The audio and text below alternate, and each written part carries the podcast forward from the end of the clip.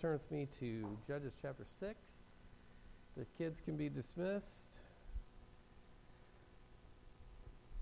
In Judges chapter 6, we're going to be looking at verses 1 to 12 today as we get into the story of Gideon. Let me just ask you a question. Do any of you, and if you don't want to answer, because this is a small community and a small church and sometimes people know people, you don't have to answer it physically or out loud, but do any of you, or have any of you had family feuds in your family?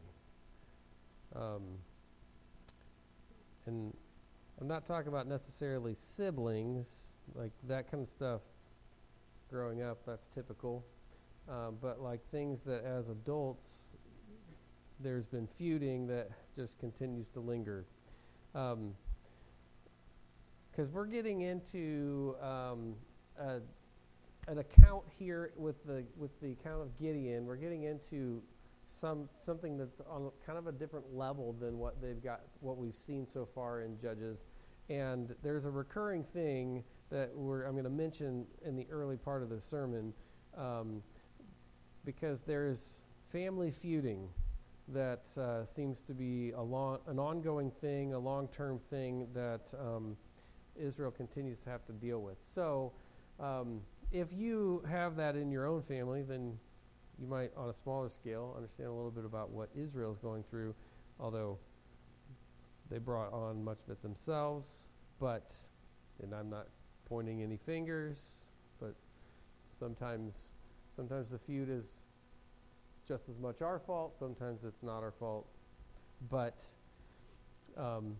just a little bit of a parallel between what we sometimes deal with in life and what they are going through here in the book of Judges, especially in chapter 6. So if you have chapter 6 open and you're able to stand, would you please stand to honor God as we read his word? We're going to look at 1 to 12. This is going to take us a number of weeks to get through. This is a long account before we move to the next situation with the next judge. So we're going to be spending time with Gideon for quite a while. Chapter 6, starting verse 1, says this: The Israelites did evil in the eyes of the Lord, and for 7 years he gave them into the hands of the Midianites. Because the power of Midian was so oppressive, the Israelites prepared shelters for themselves in mountain clefts and caves and strongholds. Whenever the Israelites planted their crops, the Midianites, Amalekites, and other eastern peoples invaded the country. They camped on the land and ruined the crops all the way to Gaza and did not spare a living thing for Israel, neither sheep nor cattle nor donkeys. They came up with their livestock and their tents like swarms of locusts. It was impossible to count them or their camels. They invaded the land to ravage it. Midian so impoverished the Israelites that they cried out to the Lord for help. When the Israelites cried out to the Lord because of Midian, he sent them a prophet who said, "This is what the Lord, the God of Israel, says. I brought you up out of Egypt, out of the land of slavery. I rescued you from the hand of the Egyptians, and I delivered you from the hand of all your oppressors. I drove them out before you and gave you their land. I said to you, I am the Lord your God. Do not worship the gods of the Amorites in whose land you live. But you have not listened to me." The angel of the Lord came and sat down under the oak in Ophrah that belonged to Joash the Abiezrite, where his son Gideon was threshing wheat in a winepress to keep it from the Midianites. When the angel of the Lord appeared to Gideon, he said, "The Lord is with you, mighty warrior." Let's pray. Father, we thank you for people like Gideon who were servants. Thank you for allowing us to be able to go back over this again and again and again and look at the accounts of what we see in your word so that we can learn more and more. And every time we go over it, you reveal more of yourself to us. And so today, I pray that you open our hearts and our minds and you reveal yourself to us in what you're doing in the life of your people through a specific person, Gideon, but that we can see what that means for us today, how that affects the way we think, how that affects the way we act and live and behave, and how that affects the way we see you and understand you, so that we can take what we learn and we can be faithful servants. In Jesus' name, amen. Go ahead and have a seat.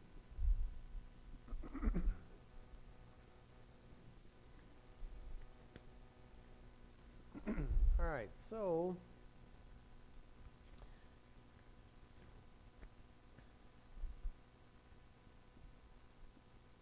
we're not going to get very far in the account today, because we're going through 12 verses, and there are 3 chapters that cover Gideon. So we're just going to get some introductory things, and we're going to get some basic things before we get into some of the more developed part of the story, the deeper parts of the story. So in verses 1-6, we're going to look at the oppressor. And I didn't give you anything to fill in.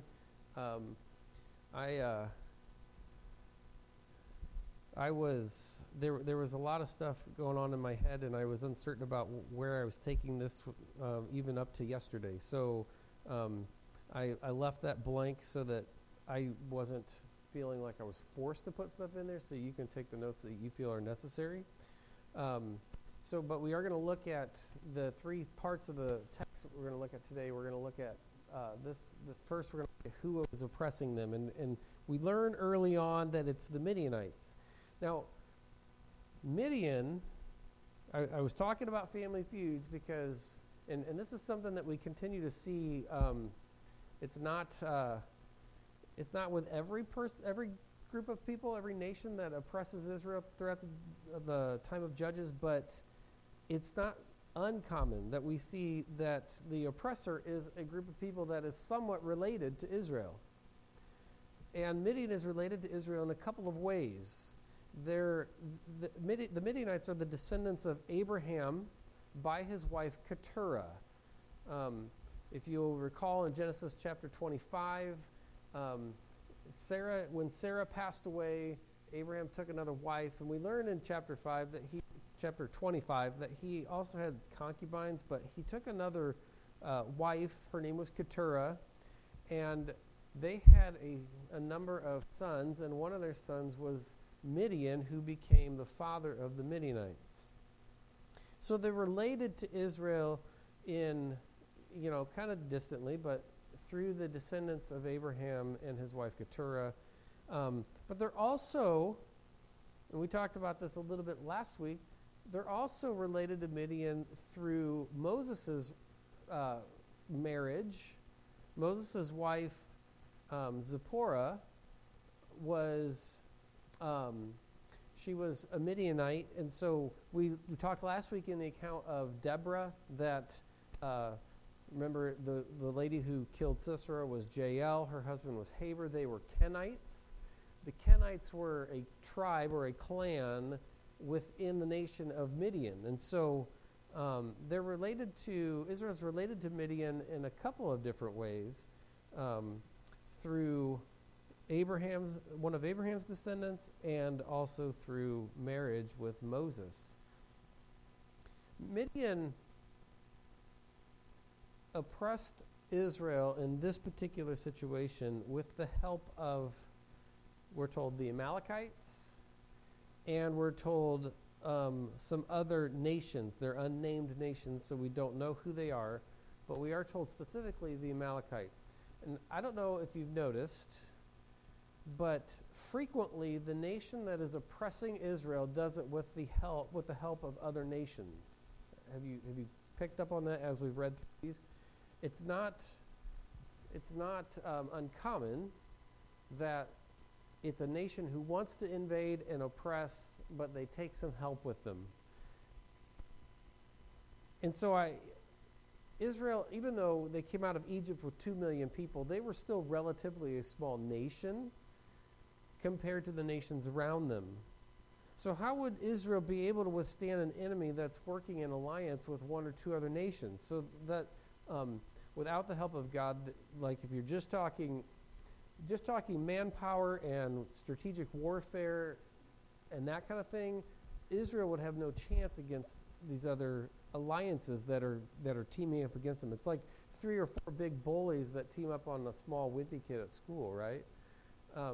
So Midian and Amalek and some other nations that we don't know came up against Israel.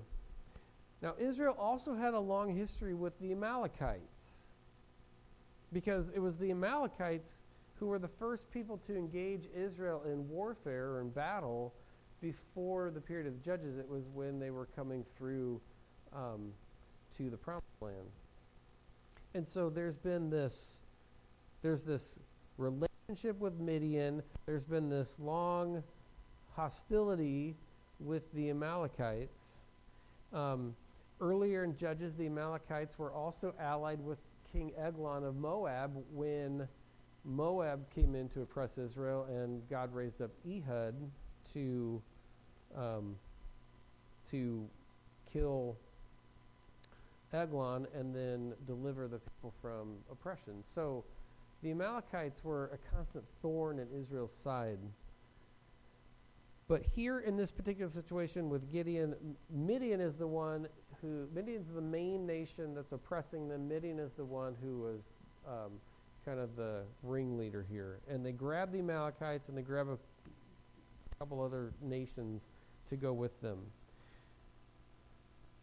Now, as you look at Israel's history with Midian, so they're related to them by a couple different relationships, but if you look at their history with Midian, there is a kind of a long history there as well. Midian had become an enemy of Israel by the time Moses was writing the book of Numbers. And so by our text today, the Israelites, have already been for a long period of time dealing with Midian as an enemy. God considered Midian an enemy.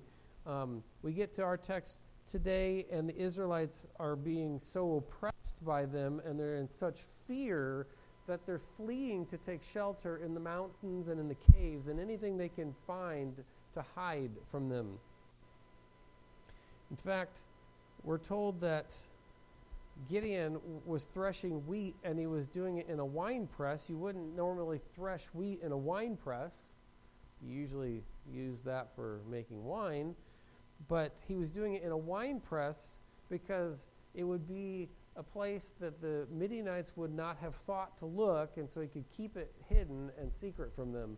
And so they were doing everything. They were hiding. They were taking shelter in places that weren't their cities that they had developed. They were doing everything they could to hide their stuff so that Midian couldn't come in and steal whatever they wanted, because they were coming through and they were just destroying the land. Now, what differentiates Midian in this situation from the other situations that we've covered so far in Judges is that Midian is destroying the land. We see, as we've covered the other ones, the nations come in and they oppress the people and they enslave them and they mistreat them and that kind of stuff. But we haven't heard anything about destruction of crops, destruction of the things that are necessary for them to survive. And what Midian is doing is they're destroying the crops and they're killing the animals. It says in verse, let's look at those first 6 verses. So all of this was brought on because Israel did evil in the eyes of the Lord. And so for 7 years, they dealt with this for 7 years. Because the power of Midian was so oppressive, the Israelites prepared shelters for themselves. So they're hiding out. Now, here's what they're doing. Whenever the Israelites planted their crops, the Midianites, the Amalekites, and these other eastern peoples would invade the country. They camped on the land, and they ruined the crops all the way to Gaza. So that gives you an idea of this stretch here. Gaza was, if you're looking at a map of Israel, you've got the The Mediterranean Sea comes right here. The land of Israel is right here. On the very edge is Philistia. And there were 5 major cities of Philistia. And Gaza was a Philistine city. And so they're coming through and they're wiping, they're just going, sweeping across the nation all the way to the border of Philistia and destroying the crops.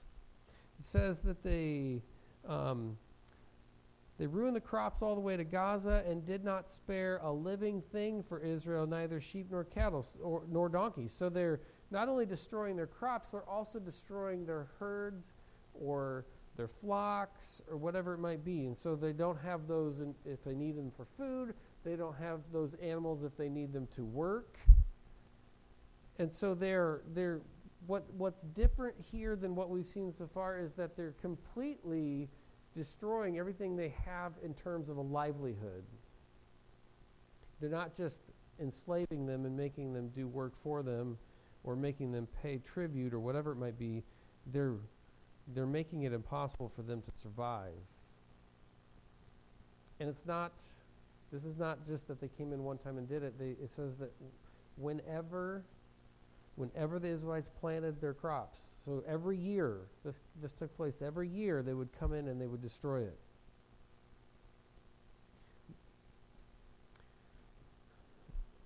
Now verse 4, if you look at verse 4, it tells us, we see that there's this big stretch of land that they're covering, that they're just sweeping across and destroying. And I think that helps us understand, and one of the things that we will get into more as we move along in the account, I think that helps us to understand the vastness of this army. We're told in our text today that when they came up, they were like swarms of locusts. I don't know if you've ever seen, have any of you ever seen like a video online of what it looks like in the Middle East? Even in the Egyptian area, where down further south, where there was a plague of locusts at one point.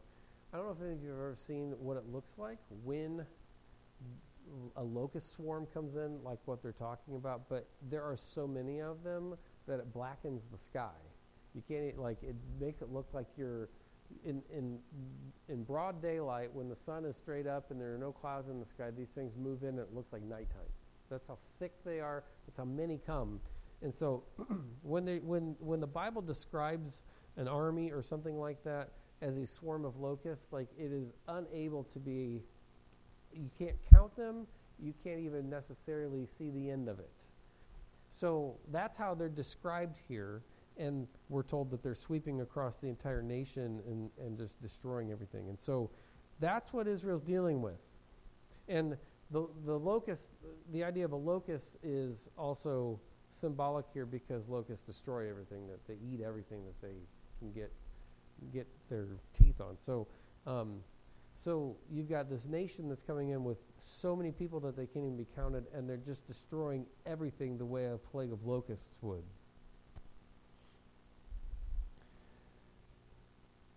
But I think it's interesting that, maybe symbolic here, you got an army that's moving in that is so numerous that they can't even be counted.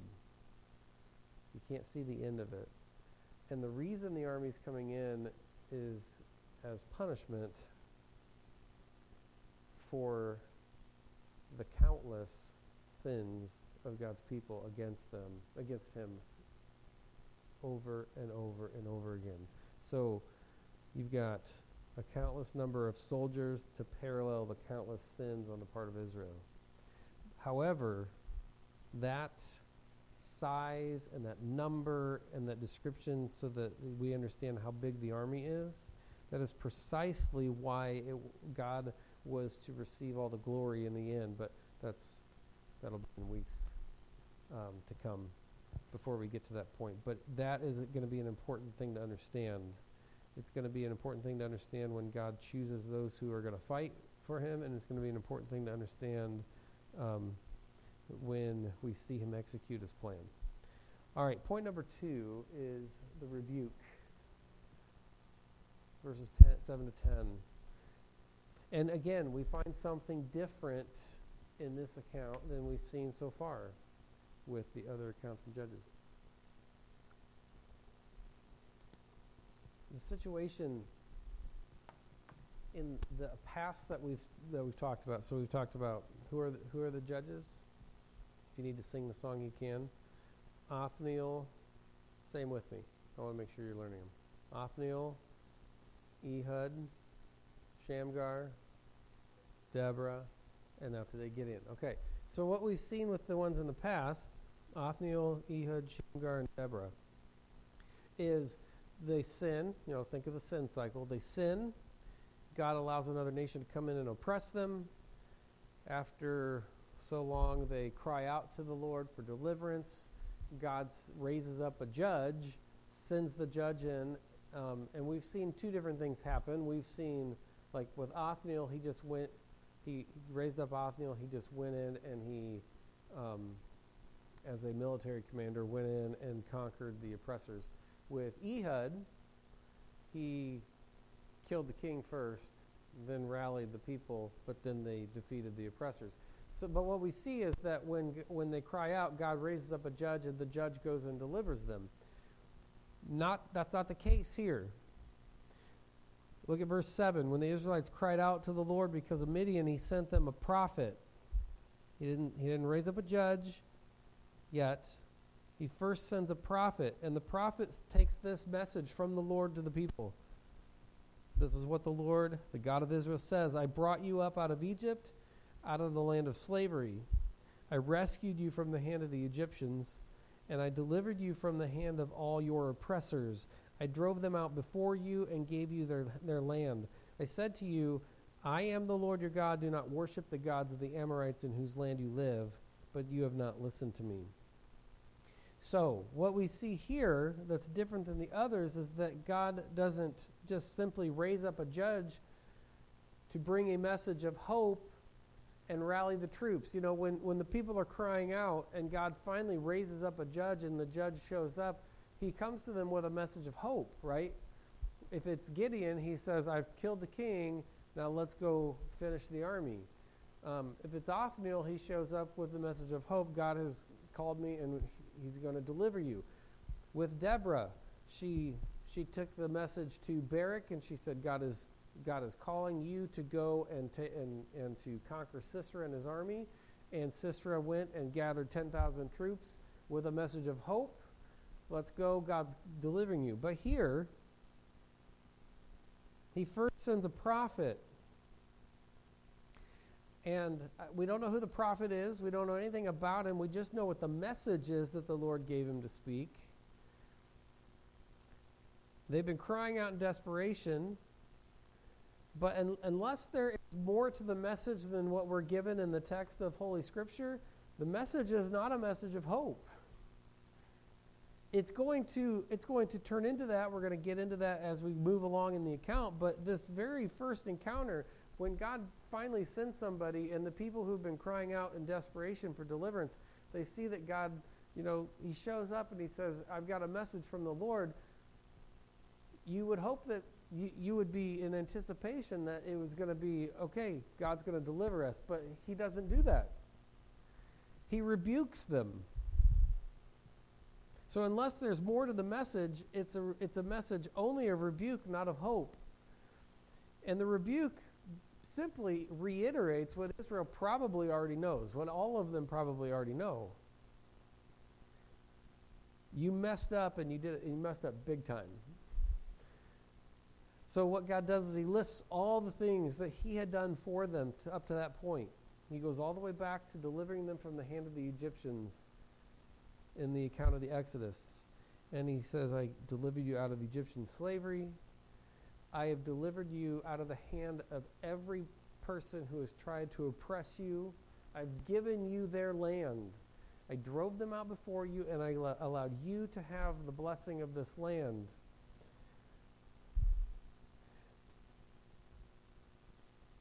I told you, I am your God. Do not serve the gods of the Amorites. So this message is not one of hope, it's one of rebuke. And the very last word that the prophet gives to them, as far as we have in our account, is, you did not listen. And so if that was the end of his message from the Lord, can you imagine being the Israelites who've been crying out, knowing that God has promised he will never forsake them, and they're crying out to him, and they're looking to him for deliverance, and he sends somebody, and he says, here's a message from the Lord.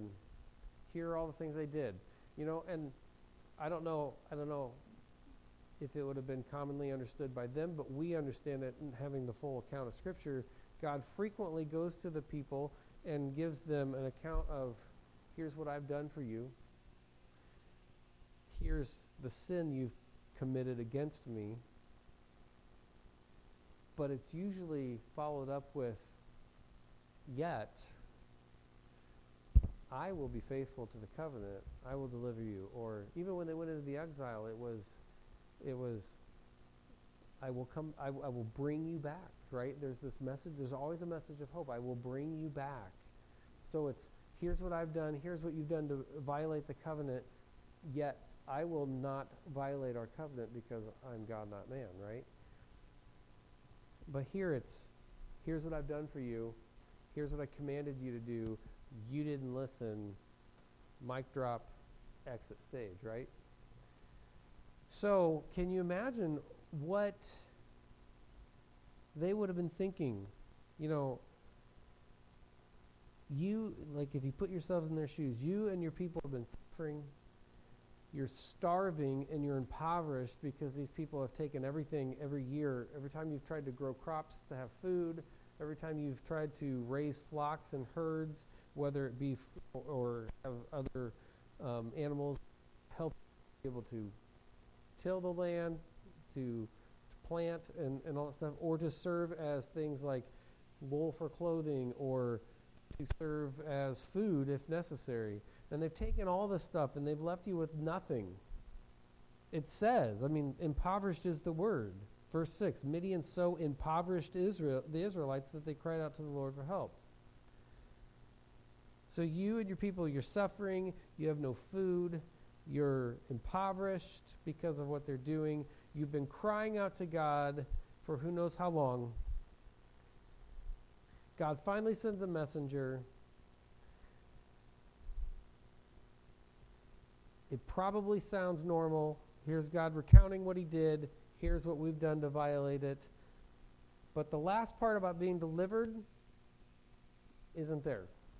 He just rebukes them and walks away. And I wonder if they thought, you know, because remember, their mindset was they were justified and they were made right with God by keeping the law.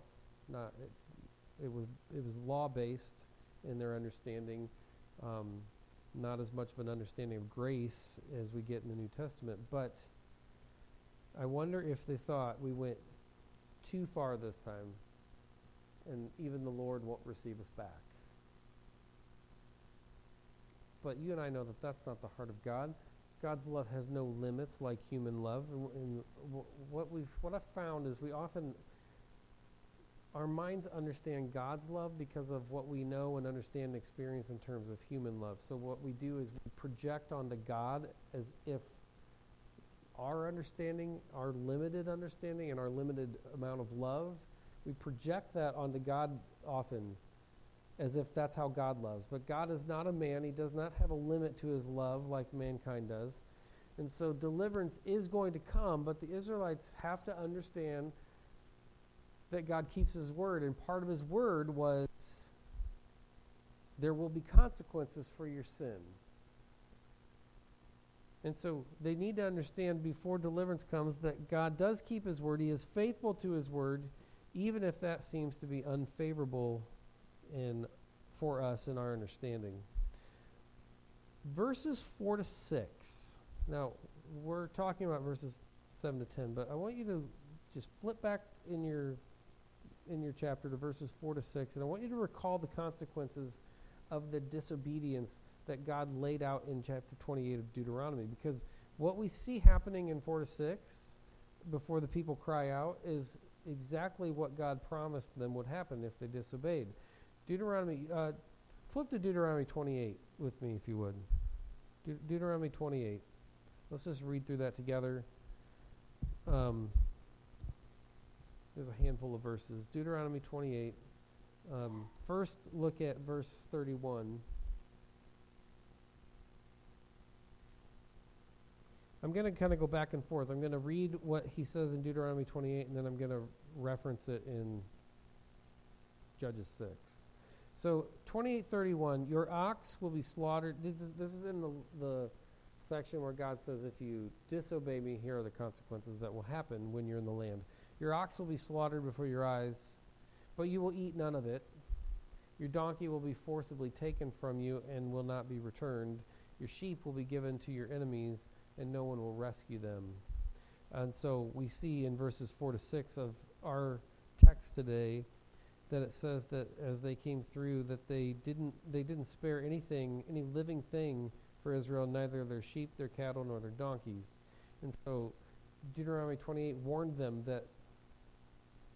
that even if they had numerous flocks and herds, that if they disobeyed, those would be taken away from them.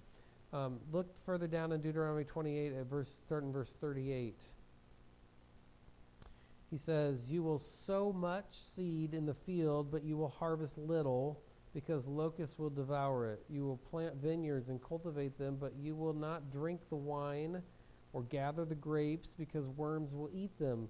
You will have olive trees throughout your country, but you will not use the oil, because the olives will drop off. And you will have sons and daughters, but you will not keep them, because they will go into captivity. 42, swarms of locusts will take over all your trees and the crops of your land. And so our text for today, it says that they came through, and again, it's interesting, they're compared to a swarm of locusts because of their number. They came through, and they ruined the crops all the way to Gaza. They didn't spare a living thing. They came up with their livestock and their tents like swarms of locusts. It was impossible to count them or their camels. They invaded the land to ravage it. Midian so impoverished the Israelites that they cried out to the Lord for help. And so God warned them, if you don't obey, all of the things that you depend on, all the things that you place your hope in terms of earthly survival, will be destroyed or taken away from you. So Israel is experiencing the hard truth of God's faithfulness. God is faithful. There is no more faithful person, no better friend, who will always be your support and in your corner, and who will always keep the covenant of the blessings that he promises. But God's faithfulness to his very character also means if a consequence for sin, he will also carry that out as well. So we can celebrate his faithfulness, like in what we read in Malachi 3:6-10, where it says that he will, if we bring the tithe into the storehouse, he will open up the floodgates of heaven and pour on them so much blessing that they wouldn't have the ability to hold it or store it.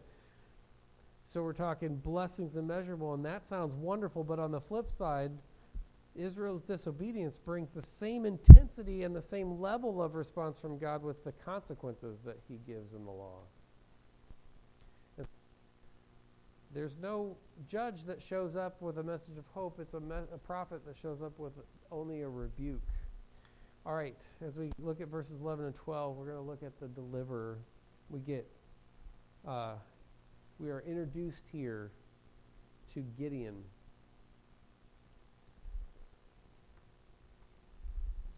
So here's the first mention of Gideon.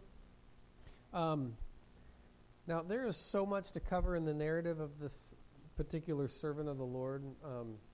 I told you earlier, the author of Judges gives him, he didn't break it into chapters, people did later, but the equivalent of what we have in our Bible is 3 chapters worth of the text is devoted to Gideon. So we're going to talk a lot about Gideon before we even really get to the battle for deliverance, because there's a lot of exchange and conversation he has with God that we will cover before we even get to the battle. But we're going to just talk a little bit about him today,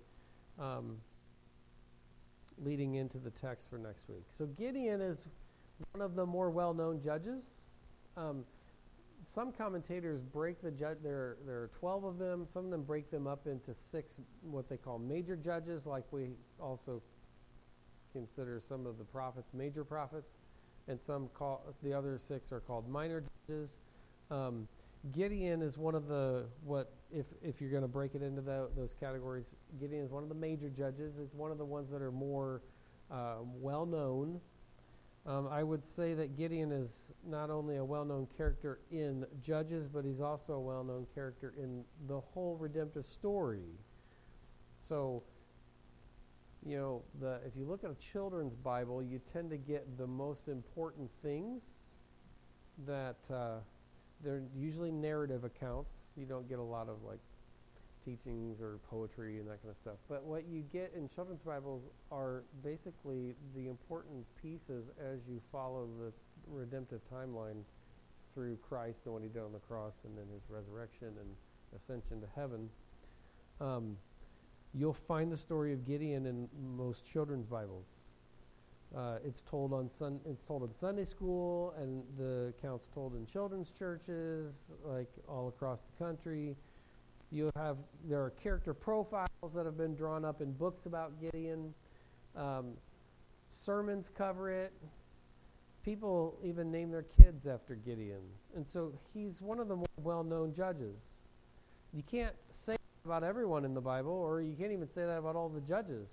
I mean, how many lessons or sermons have you guys ever heard on Tola, Ibzon, or Abdon? I mean, I grew up in the church my whole life. I went to Bible college and seminary. I've attended or worked in countless churches over the course of my 44 years of life. I listen to sermons on the radio all the time. I listen to podcasts about, either sermons or podcasts or lessons or character profiles sometimes. I've never heard anyone preach or teach on those characters. Tola, Ibzan, or Abdon. Those are all judges. If you'd memorized the song, you would have known that. Just saying. But I've never heard anybody teach or preach on them. I've never even been in a small group where anybody's brought up one of those to bring in some kind of a life lesson. But that's not the case with Gideon. People know who Gideon is. So, as a character that is so well known and respected, as Gideon, you would expect to read the account and see him painted as a strong, able-bodied, strategic, and charismatic leader to whom everyone flocks because they're just excited to follow him and serve. But chapters 6 to 8, as we go through the account, paint a different picture of this man. The way these 3 chapters are laid out, in the first 6 verses, we see the first 3 steps in the sin cycle, right? Israel sins, and God allows a nation to oppress them, and then they cry out to the Lord, right? Those are the first 3 steps in the sin cycle. We see that, all of that, in just the short amount of these first 6 verses. And then the author of Judges spends the next 94 verses telling us about what God did to rescue his people. That's a pretty lopsided ratio. You know, we like things to be nice and neat and divided equally, so the American mind would probably try to write this account out so that each step in the sin cycle gets an equal amount of verses or an equal amount of time.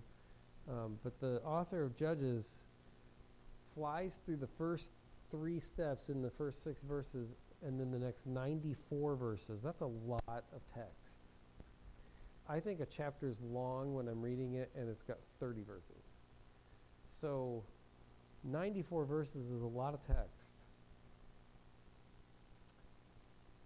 But that should tell us, because it's so lopsided, that should tell us that the focus on the account is not about Gideon. You know, it's really easy to look at these people and think these people were picked because they had a skill, because sometimes they are. Or these people were picked because they were a good commander. So Ehud had a skill that nobody knew of. Shamgar had a skill with an ox goad. Othniel was already known to be a military commander because in the conquering the promised land, he served in that role. So sometimes we look at these people because God uses them because he's already equipped them with something, and then they go and they use that to serve him in delivering his people. You look at Samson. We always, and they have it in the song, I don't know about you, I've always in my mind pictured Samson as this huge guy, but you know what? Like, his strength came from when the Holy Spirit came upon him, so Samson may have looked like my size.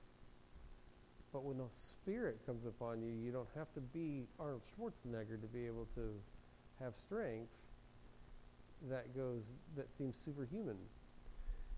But in our minds, I tend to think, I don't know about you guys, I tend to think of Samson as this really big built guy. And so it's really easy to look at these people and to think like God used them because they were so good, or they had this skill, or because they used Samson because Samson was strong. But the 94 verses versus the 6 tells us that the account is not about Gideon. It's not about the people and their, and it's not focused on the people and their sin. That's the reason they're in the situation, but that's not the focus. The focus, I mean, God used Gideon, but Gideon is what we see as we go through the account. Gideon is hesitant, and he's unsure, and he's fearful, and you know what? He's kind of Thomas at times. He's not sure what to believe, or how much his faith is somewhat shaky. And we'll get into that more as we get into the text starting next week. So that tells us that the focus is on what God did. It's on God's power. And we're going to talk about God's power as we get into comparing the numbers and all that stuff. The army that's as numerous as a locust swarm versus what God does with his small group of people. So the focus is on God's power. The focus remains on God's unfailing love and his unwavering faithfulness to the covenant that he entered into with Israel. And so Gideon is well known, and Gideon's a great servant. I'm not taking anything away from him as a faithful servant of the Lord. But the story is not really about Gideon. It's about what God is going to do to display his power through a man who's hesitant and weak, and his faith is maybe uncertain or shaky, and a small group of people who shouldn't be able to even make a dent in battle against the numerous Midianites. And so let me just wrap up by saying this. We haven't gotten into it yet, and we're going to get into it more, but the story of Gideon is one that I think should encourage us, because every day, and we talked about this last week, I talk about it frequently, but every day we are in spiritual battle. And every day we are up against an enemy who's smarter than us, an enemy who knows God's word better than we do, an enemy who has the ability to work on the physical and the spiritual realm. And so we face an enemy and an enemy who has an army that's nothing that we could count. It's not that he has an unlimited army, but he has a host of demon soldiers working with him. And so, like, we don't really have a shot of being able to be able to withstand the temptations of the devil and the attacks if we're not empowered by the Spirit, if we're not walking with the Lord. And so we are Gideon. We're people who are weak. We're people who sometimes doubt. We're people that are hesitant. We're fearful. But the Spirit says, you just obey, do what I tell you, and you will watch my power displayed in your life. So I want to leave you with that, and we'll see more of how that parallels our life and our spiritual battle as we go through the story of Gideon. Let's pray. Father, we thank you for what we have here in this account, and that Gideon is, he's always, in my mind, been somebody who was, trusting, and he did what God did. God told him to do, and God showed your power through that. But he actually was kind of a weak person, and you displayed your power through him. And that's exactly what we're told in Scripture in the New Testament, as we are people who are filled with the Holy Spirit, and we're people who are walking with Christ. It is in our weakness that Paul says we are made strong, or your power is displayed. And so help us to identify with Gideon and draw closer to you with a deeper trust and faith than we had before. For you will always be faithful, and you will always conquer. We do not need to fear that. And we're thankful for that. In Jesus' name, amen. All right. Closing song is Open Our Eyes. Hymn 633.